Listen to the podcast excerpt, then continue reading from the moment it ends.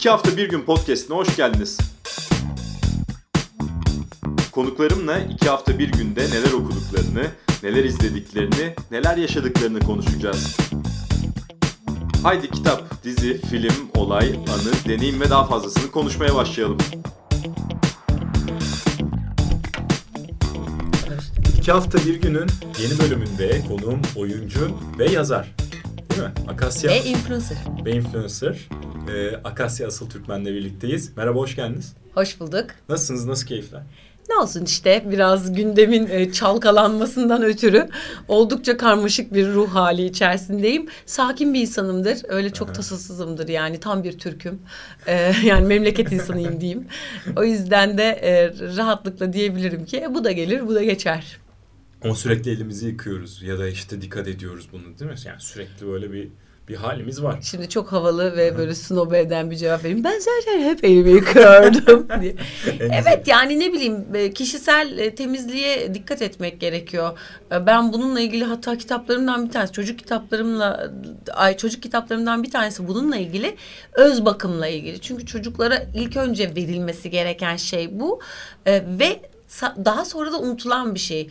İnsanlar kitap okumuyorlar ve çocuklarına kitap oku diyorlar ya da ne bileyim yediklerine kendileri dikkat etmiyorlar ya da sigara içiyorlar ve çocuklara diyorlar ki sigara içme sigara sağlığa zararlı. Ee, keçi tırmanır yavrusu ona bakar. Yani biz bütün yaptıklarımızda zaten aslında çocuklara örnek oluyoruz. Kişisel öz bakımımızı biz ne kadar yapıyoruz ki bunu çocuklardan ya da bir toplumdan ya da bir hastalık esnasında genel olarak bir refleks olarak bekliyoruz. Biraz zor. Peki kitap demişken kitaplarla başlayalım. Tamam. Ee, son iki hafta bir günde, yani 15 günde neler okudunuz? Ben başladım kitapları söyleyeyim bari. Tabii. Çünkü bu aralar kitapları alıyorsun eline bitirmek bayağı uzun bir zaman oluyor. Eskiden iki günde kitap bitiren ben şu anda çantamda kitap eskiyor, yamuluyor. kitap alan bir insan mısınız? Evet.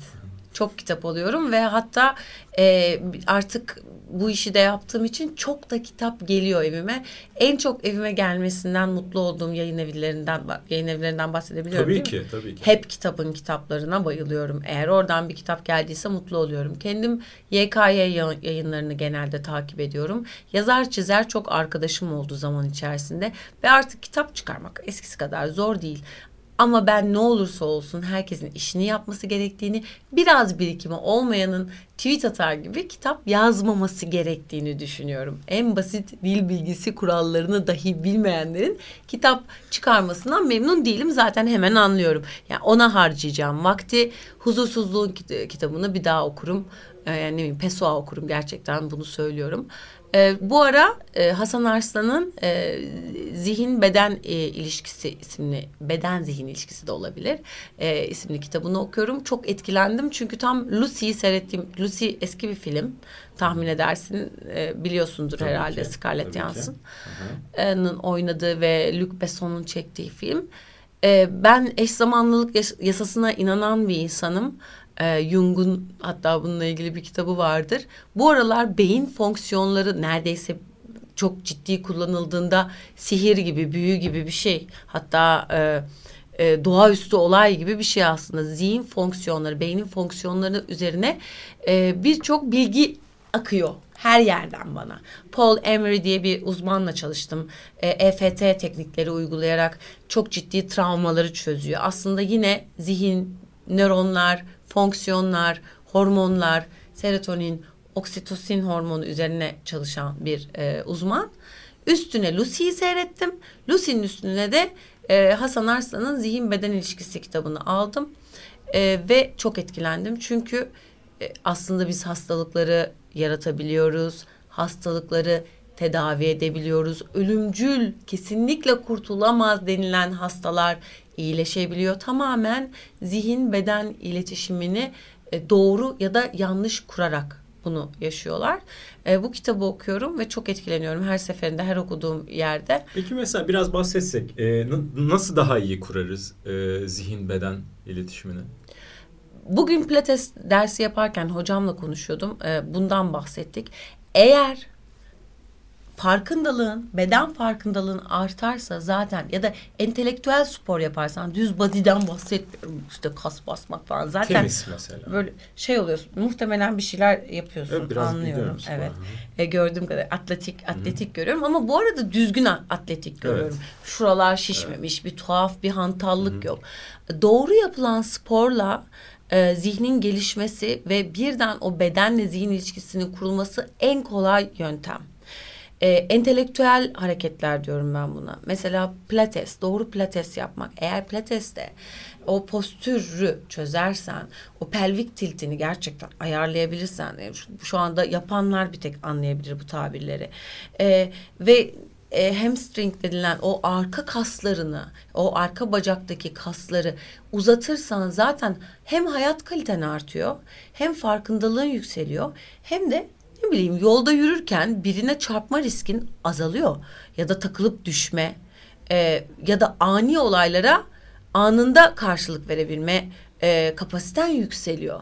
Bir şey düşerken tutabilmek falan bunları vay dediğimiz şeylerdir ya. Bunlar aslında doğru kurulmuş beden zihin iletişiminden kaynaklanıyor. Birçok kişi vücudunun farkında değil. Biz konservatuardayız. E, ikinci sene bize Rus bir hoca geldi. Bir bale hocası. Dans için geldi ve hareket. Tabii kadın doğal olarak işini çok ciddiye alıyor. Dedi ki sizler şimdi Çehov'un üç kız kardeşisiniz. Olga, Irina, Maşa. Solunun, solunun solundan sağına doğru yürüyün dedi. Biz de tamam dedik yürüdük. Bize baktı. Hiçbiriniz Rusya'da tiyatronun kapısından içeri giremezsiniz dedi. Sadece bu- yürüyüşe bakarak. Evet yürüdük sadece. Ve ne dediğini biz ne diyor ya falan demiştik ama ne dediğini beş ay sonra anladık. Çünkü bizi e, tabiri caizse döve döve aslında bir nevi döve döve e, eğitti. Nasıl durmamız gerektiğini, e, vücudumuz yani böyle doğru durmak demek göğsünü dışarı çıkartıp kalçanı işte dışarı atıp belini tuhaf bir şekle getirmek değil kesinlikle. O, ama doğru postür hayat kaliteni, sahnedeki duruşunu etkiliyor. Bir seyirci bir oyunda neyi beğendiğini dahi bilmez ama bir oyuncu seyircinin rahatlığını gözetmelidir. Sesini kullanırken, sahnede vücudunu kullanırken, diyafram kontrolüyle bunu bir şekilde belli eder. Bir oyunda tiyatro kökenli bir oyuncuyla işte dizilerde falan da oynamış bir şekilde e, bir e, nasıl diyeyim değer kazanmış seyirci potansiyeli olan bir e, aktör arasındaki fark o oluyor genelde. Onları da seviyorlar. Onlar için oyuna geliyorlar ama oyunu tiyatro oyuncularından takip ediyorlar. Çünkü diğeri ses kontrolünü tam bilemeyebiliyor. Çok fazla harcıyor enerjisini. İşte bu şuralar şişiyor ve bütün bunlar zaten performansı etkiliyor. Devam edelim. Şimdi e, biz burada başladık. Yani Lucy'den geldik. Hasan Evet. Arslan'ın kitabıyla devam Evet. ettik. Başka neler var? Bu kitaplarda? hafta okumaya başladım çünkü onu bir de o, oyunlaştıracağız. E, Süreyya Kuaför Salonu var. Arkadaşımın kitabı e, Şebnem Burcuoğlu. Okurlar mutlaka popüler olan kitabından bilir. E, Kocan Kadar Konuş diye bir kitabı var.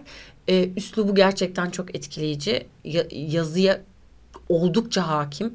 Beklentilerimin çok üstünde bir yazar Şebnem Burcuoğlu. Çünkü öyle bir kitap ne kocan kadar konuş. Şimdi dinlerse ne düşünür bilmiyorum ama işte falan da filan. Öyle kitaplar işte çevrim dışı aşk. Bunları duyunca zannediyoruz ki işte biraz sabun köpüğü. Ben market kitabı derim hatta o tarz kitaplara. Okurken işte hafif eğleneceğin ama herkesin okuyacağı işte aşk meşk kitapları pop kitaplar e, kategorisine sokabilecekken e, tarzını çok beğendim. E, çok sofistike, oldukça etkileyici. Türkçeyi kullanışı, dili kullanışı, dil hakimiyeti, e, gözlem kabiliyeti, konsantrasyonu, hikayeyi e, birbirine bağlama kabiliyeti, eş zamanlı e, sürdürdüğü öyküler, kişi öyküleri gerçekten beni çok etkiledi. Oyun olabilecek bir kitap olduğunu düşünüyorum. Kuaför e, Süreyya Kuaför Salonu'nun ve o tarz kitaplar yazarak da e, inanılmaz bir noktaya geldiğini düşünüyorum. Çünkü Şebnem çok akıllı bir kız bir kere, birikimli bir kız ve belli ki çok okuyor. Bence zaten iyi kitap yazmak için aslında iyi bir okuyucu olmak lazım önce. ve biraz dediğim gibi dil bilgisinden o basit şeylerden e, kurallardan haberinin olması gerekiyor yazarın. Öyleymiş gibi gözüken çok sabun köpüğüymüş gibi gözüken ama e, oldukça değerli işler çıkarmış arkadaşım. Gerçekten kendisini tebrik ediyorum ve aynı zamanda üslubu çok kendine özgü ve esprili ve günümüze özgü. Çünkü bugüne ait söz söyleyen yazarımız bizim aslında o kadar da çok yok. Varmış gibi geliyor. Birkaç isim sayabiliyoruz. Ama çok da fazla değil. Bir de son dönemde yine okuduğum bir kitap yazarın ismini unuttum. Çok utanarak söylüyorum. Nefaset Lokantası. Kimdi? Hemen bakalım. Bakalım mı? O kadar iyiydi ki. Mükemmel genç bir yazar. e, yine bir kadın yazar. Ve büyüleyici bir işti. Nefaset Lokantası galiba adı da. Çok etkilendim. Hemen bakıyorum. Ee, Tuğba Doğan olabilir evet, mi? Tuğba Doğan. Tamam. Tuğba Nefaset Doğan. Lokantası. Evet. Doğru mu söyledim ismini? Evet, doğrudur. Nefaset. Nefaset Lokantası. Mükemmel, İsmi de çok ilginç. mükemmel bir hikaye. Ee, çok akıcı. Hemen bitirdim. Ve çok etkilendim. Çünkü bir erkek yazar en büyük problemlerden bir tanesi. Aslında yazar demeyeyim, senaristler diyeyim. O kadar az kadın hikayesi var ki. Çünkü senar, senaristlerin çoğu erkek. Dolayısıyla daha çok erkek üzerinden anlatılıyor Evet. hikayeler ve kadınlar e, oradaki e, nesneler Figürler. gibi. Evet Değil mi? evde bekleyen Evet. işte anne işte e, cephedeki sevgilisini nişanlısını bekleyen nişanlı kız. Hı hı. Ya, kadınlar Ya bunlardan erkek üzerinden tarif edilen kadınlar. Evet ve e, Çehov neden çok e, çağının ötesinde? Çünkü gözlem gücü çok kuvvetli ve kadınları da erkekleri de eşit derecede ve derinlikte gözlemleyebilen ve betimleyebilen bir yazar olduğu için Çehov hala günümüzde var. Aslında kadını tanımayan bir yazar düşünülemez. Bu arada e, Tuğba kitabında bak yine anında ismini unutmam çok ayıp. Tuğba Doğan. Tuğba Doğan kitabında bir de erkek hikayesi anlatıyor. Ve onu da çok incelikle anlatıyor. O da onun gözlem kabiliyeti ve kendini ifade e, yeteneği e, diyorum ben. Yine bir erkeğin hikayesini anlatmış ama bir kadın ol- olarak anlatmış ve bu hissedilmiyor. Genelde e, erkekler kadınları konuşturduğunda, ya- yaşattığında biraz Tabii gerçekçi gelmez bize değil mi? evet Sanki olmuyor. orada onu da söylemezlerdi falan gibi düşünürüz yani. Ona Ama bu tepkiyi ver. Evet tavsiye ederim Nefaset Lokantası. Kesinlikle. Ee, eğer okursan anlayacaksın ki hiç bir kat yeri olmadan bir kadının erkeği e, yalın bir şekilde anlattığı hoş bir iş Mesela olmuş son daha çok işi. kitaplar aranızın iyi olduğu zaten çok belli oluyor yani. O kitapları anlatma tarzınızdan da ama daha çok kurgu mu seversiniz mesela yoksa daha çok bilgi edinebileceğiniz kitapları mı tercih edersiniz? İkisi de. Ee, ben e, Birlikte mi giderler? Bir yandan bir onu okurken bir yandan bunu gibi mi? Kesinlikle. Çünkü şu anda da öyle. Aha. Hasan Arslan'ın kitabı e, daha kurum kuram kitabı. Öteki ise e, işte kurgu kitap. Gördüğün gibi yani diğeri de roman. Süreyya Kuaför Salonu bir roman. Sanki birbirlerini dengeliyorlarmış gibi. Evet. O zaman. Evet. Benim için öyle. Aha. Kimi insanlar da tam tersini tercih eder. Ya- ya mutlaka bir tarafı tercih eder. Kurgu okumaktan hoşlanmazlar. Hep bir bilgi okumak isterler. Ben öyle değilim. Çok yönlü olmamın da çok faydasını gördüm tabii ki. Çünkü yazmak için önce e, başka yazarları okumak lazım. Kurulmuş hikayeleri görmek lazım. Ama son dönemlerde yine hep kitabın bana yolladığı bir kitap. Umarım doğru söylüyorumdur. Dümeni yaratıcılığa kırmak olabilir. Ursula Le Guin'in kitabı Bu. yazmakla ilgili olan e, kitabı. Bir kitabı daha var. Hatta ona başlamadım o yüzden söyleyemeyeceğim. Ama ikisi de yeni e, yazarlığa heves e, etmiş henüz daha yolun başında olan bir yazar için mükemmel iki kaynak. Birini hatırlıyorum.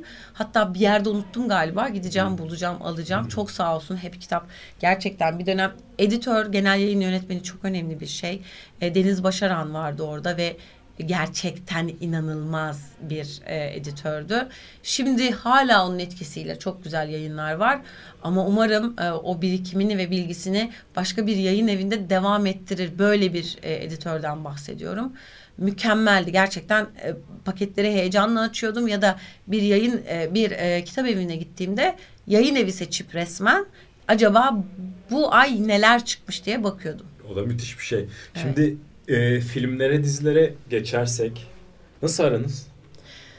Ee, daha iyiydi. Bu aralar biraz aslında sekteye uğradı. Elimizin altında artık böyle Netflix, e, Blue TV gibi kanallar var. Bende sadece e, Netflix yok bu ara. Blue TV ve e, Digi Türk'ün e, Film şeyi var, kanalları. film kanalları Hı. var. E, bilgisayardan izliyorum. Evimde televizyon yok. E, yani laptoptan izliyorum aslında. E, ve e, Blue TV bir dizi için almıştım. Digi'yi de Digi e, Türk'ün kanalını da artık onun başka Bein bir adı var. Sport. Bein Sport. Bein Sport, Bein- e, işte TV. bir şey. Bein, evet. Bein Connect. kanalına aldım. Onu da e, Game of Thrones'un son sezonunu Hı hı. seyretmek için almıştım. Çünkü bravo gerçekten bedava izlenmemesi için gereken her şeyi yapmışlar. Tebrik ediyorum. Aldım. yani çabaları yerini buldu. Şimdi hiçbir şey için açmıyorum. E, Blue TV'de de Handmaid's Tale'ı izliyordum. Başka bir dizi izlemiyorum. Yerli yapımlardan e, o FPC'nin ikinci e, sezonunu galiba biraz izlemiştim. E, genelde yerli yapım da çok izlemiyorum. Bir de Shameless izliyordum. E, pek dizim yok doğrusunu söylemek gerekirse. This Is Us diye bir dizi varmış merak ediyorum. Ee, Ama Game of. Thrones varmış. Game of Thrones nerede varmış? Yani sizin dizileriniz arasında Game of E, Thrones Game of varmış Thrones ki. tabii ki var. Game of Yo Thrones bir şey söyleyeyim mi? dizi. Bu 21. bölüm ve e, çok az Game of Thrones'u severek izleyene denk geldim. Gerçekten. O yüzden biraz ben çok seviyorum. Çok o yüzden aşık. biraz biraz bize anlatın Game of Thrones. Şu hayal kırıklığını anlamıyorum bir kere finaldeki. Benim için Ne olabilirdi? Ama insanları da anlıyorum. Evet. Çünkü bitiyor. Bitiyor Evet. olduğu için zaten gidene hep kızılır biliyorsun. E, o yüzden bitiyor olması herkesi biraz büyük bir beklentiye soktu. Bir de e, Amerikan filmlerinden alıştığımız bir mutlu son beklentimiz var ya. Oh rahatladım mutlu son oldu. Bu o kadar beklenilen mutlu son değildi. Atacaktı Aslında atının çok terkisine. mutsuz bir son da sayılmaz Değildi. bir yandan. Ama sonuçta çok sevdiğimiz İyiler kalesi. kazandı gibi bir şey işte. Yani iyi derken iki tırnak arasında. Yani şu ana kadar seyretmemiş olanlara kusura bakmayın Yok artık. diyorum artık. Zaten spoiler izlemeyeceklerdir. Hayır bu hiç spoiler'a şey. Bu arada şöyle dedikodular çıktı. Yapacaklarını Aha. hiç zannetmiyorum. Tekrar çekilecek finali. Sırf be- Yok, belki bir para kazanmak çünkü. O yine bir piyasa oluşturacak. Seri yine yapılacak ama e, öncesindeki dönemlere gidilecek büyük ihtimalle. Hı. Ama biliyorsun ki o sevgi aynı tat olmaz. Çünkü biz o karakterleri takip etmeyi biraz da seviyorduk. Büyük büyük dedelerinin bilmem ne Evet. hikayesi. Ve bence fi- yine çok az olan bir şeydir ama kitabın e, genelde kitap e, prodüksiyonu geçer. Evet. Stephen King romanlarında öyledir. Genelde bir iki iş hariç. Mesela e, Kubrick'in Shining miydi filmin adı? Ee, 2001 Space Odyssey'de de Evet. önce film sonra kitap diye biliyorum. evet. Bazen tam Shining'de de tersi oluyor. Shining de öyle olabilir. Evet. Yok Sanki, Shining e, kitap çıkmıştı. Hı. Stephen King nefret etti, kavga ettiler. Hı. Dünyanın en iyi filmlerinden bir tanesi olmasına rağmen e, yazarını mutlu etmedi. Genelde pek yazarı ya da okuyucusu mutlu olmaz. It de öyle. It e, çok sevildi ilk çıkan korku filmi olarak. Ya benim de hayatta en sevdiğim korku filmidir. Bu arada dehşet dehşet verici. Başarılı da bir iştir. İkinci versiyonunu izlemedim. Yani görmek bile istemedim. Ama birincisi benim ortaokul dönemime denk geliyor ve mükemmeldi. Artık korku filmi seyretmiyorum. O ayrı bir konu ama e, bir dönem için benim için kült o. E, Game of Thrones tabii ki şeyiyle e, o kadrosuyla falan da bizi çok fazla tavladı. E, okur musun dersen aldım. Çünkü beklemekten sıkıldım ve e, okumak istedim. Okurken aynı tadı almadım ve e, yarım kaldı. Halbuki ben Tolkien'leri falan okurum. E, Hobbitleri, şunları bunları bitirdim. O dönemi, o daha doğrusu e, İngiliz mitolojisini seviyorum. Hı hı. O eski dünyalar, birkaç dünyalar, yedi denizler falan. Onları hobbitler, elfler, e, canavarlar, ejderhalar, bütün bunları seviyorum. Yine biraz daha konuşalım istiyorum üzerine. 7-8 sezon aslında çok uzun bir süre harcadık biz. Yani Evet. çok uzun uzun izledik. Çok da keyfini çıkardık. Neydi yani burada sizi en çok bağlayan ve mutlu eden neydi bu diziyi izlerken o dönemde?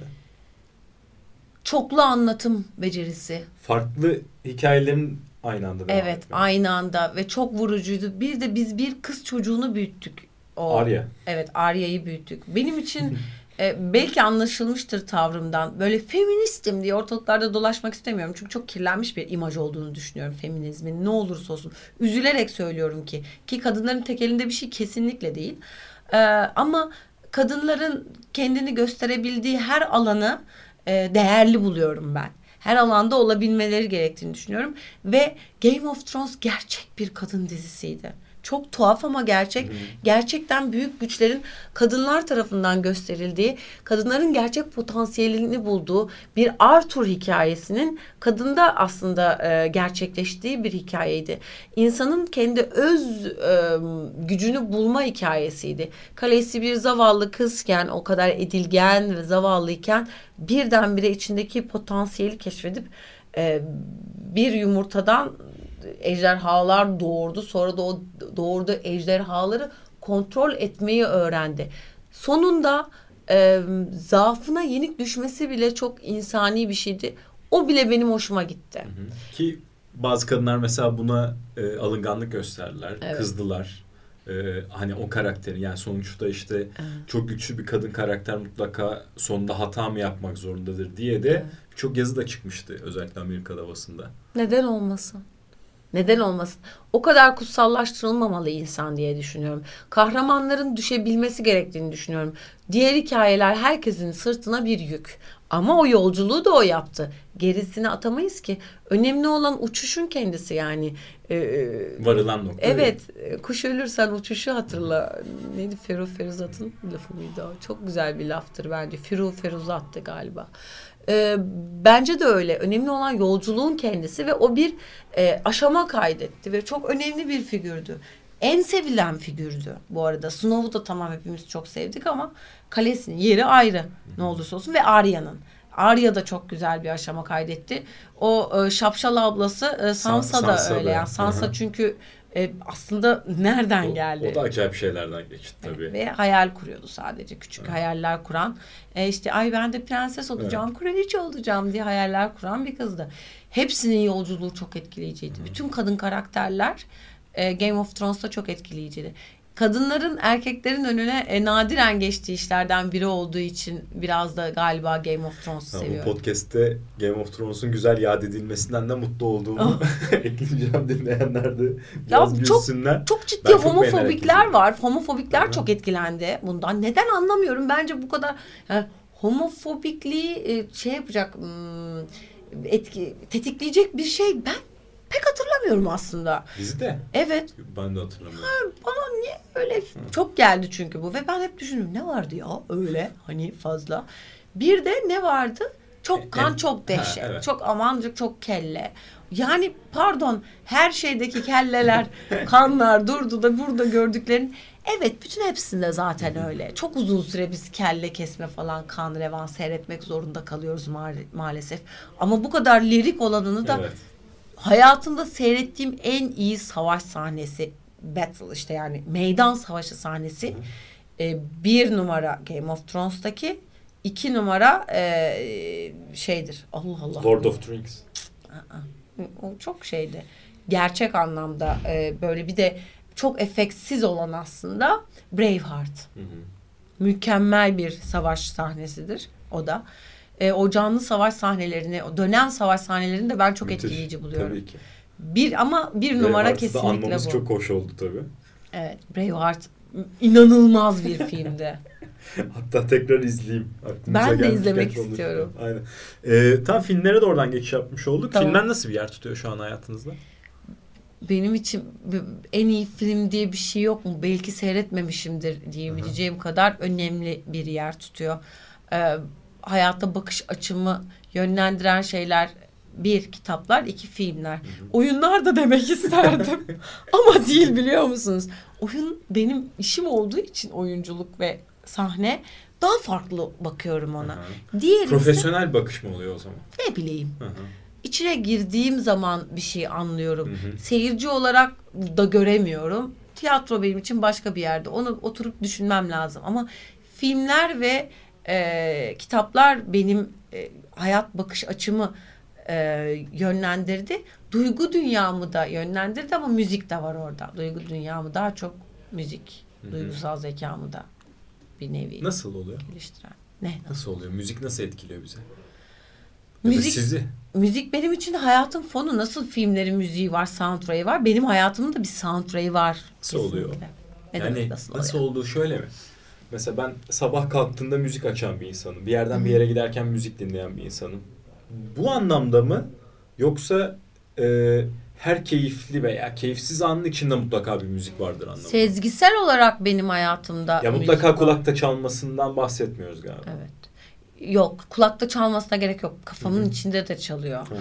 Ee, yani benim için arabada radyo dinlemek çok yeni bir şey. Ben araba kullanmıyordum. Yeni kullanmaya başladım. Şimdi var hayatımda radyo dinlemek ve hoşuma gitti. Aa keşke daha önce araba kullanıyor olsaydım ve arabada radyo dinlemek diye bir şey eksen dinliyorum. Bir şey hayatıma daha önce girseydi verdim gerçekten.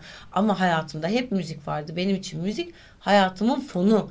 E, müzikle e, birleştiriyorum her şeyi ve kokuyla yani algı algım o şekilde.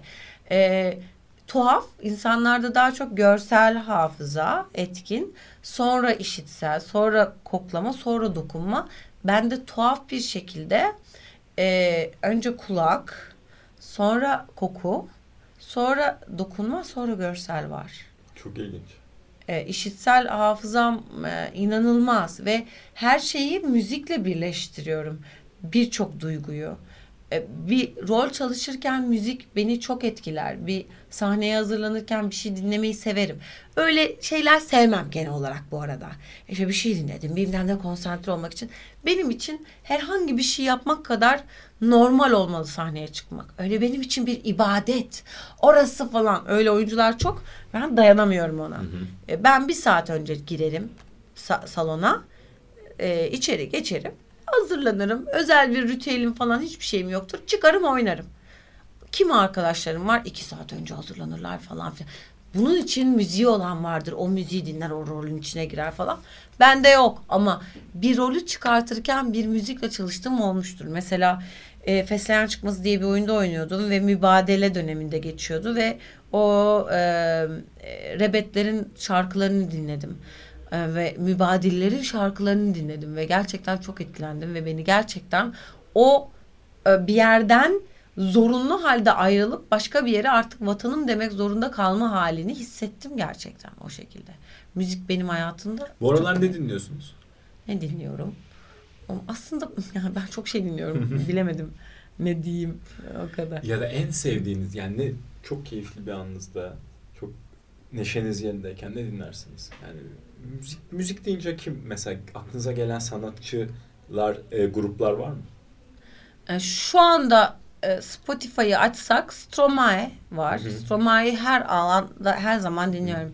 Hindi Zahra kendisiyle tanışma fırsatım Aa, oldu. Gerçek mi? bir melek yani Aa. gerçekten şu an birbirimizi takip Hı hı. ediyoruz. Gözlerim yaşarıyor gerçekten.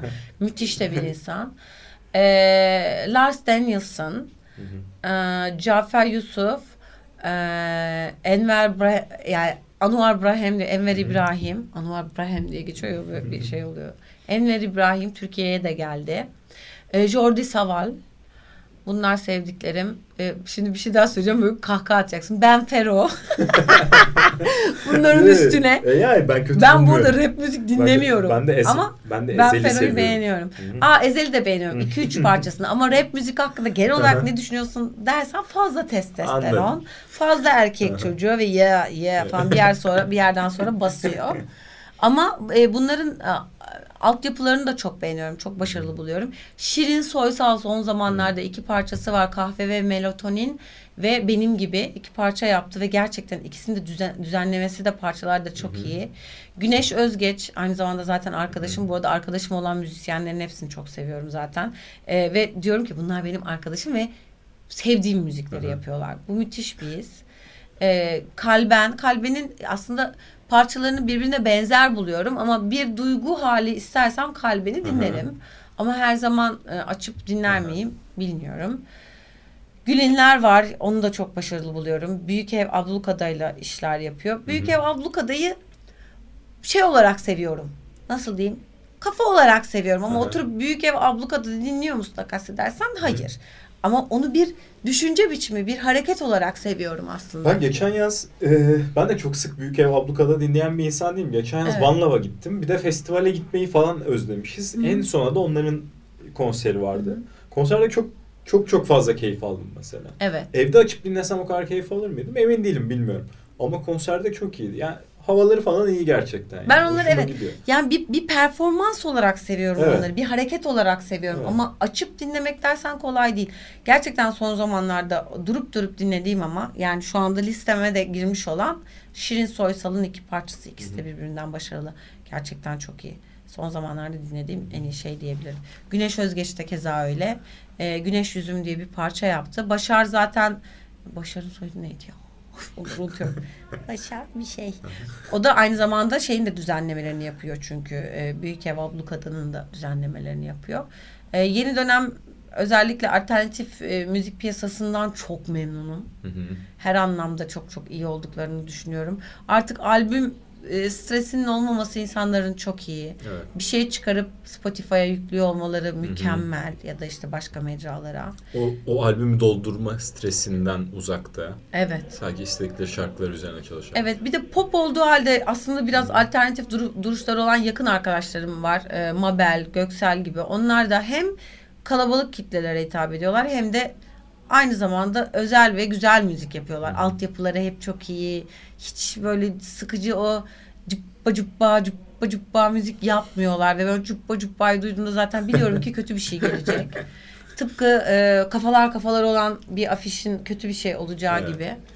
O yüzden e, buna dikkat etmeye çalışıyorum. Yani dinlediğim müzik yediğim gıda gibi. Arada ben de tabii ki fast food şeyler tüketiyorum ama genelde iyi olmasına dikkat ediyorum. Ve çok teşekkürler. Ben teşekkür ederim. Ee, Birçok şey öğrendik sizinle ilgili. Tabii hem izlediğiniz filmleri, dizileri, okuduğunuz kitapları ve dinlediğiniz müzikleri. O da hoş bir sürpriz oldu. Ee, hem buraya geldiğiniz için teşekkürler. Hem de sizi daha yakından tanımamıza izin verdiğiniz için teşekkür Ne demek? ediyorum. Benim için de büyük bir zevkti. Bu arada benim son yazdığım kitabı da söyleyeyim bari. Ha, Kuş lütfen. Ağacı, Feridüddin Attar'ın Kuşlar Meclisi, e, Mantıkut Tahir yani Kuşların Dili isimli çok kalın ve kocaman destansı tasavvuf kitabından e, bir hikayeyi çocuklar için tekrar nazım biçiminde yazdım. Güzel de bir şey oldu şimdi. Ne yalan söyleyeyim. Tavsiye ediyoruz. Tavsiye ediyorum. Bir bakın yani kitapçıya falan giderseniz şöyle bir bakıp karıştırın almak zorunda değilsiniz. Çok teşekkürler. ben teşekkür ederim.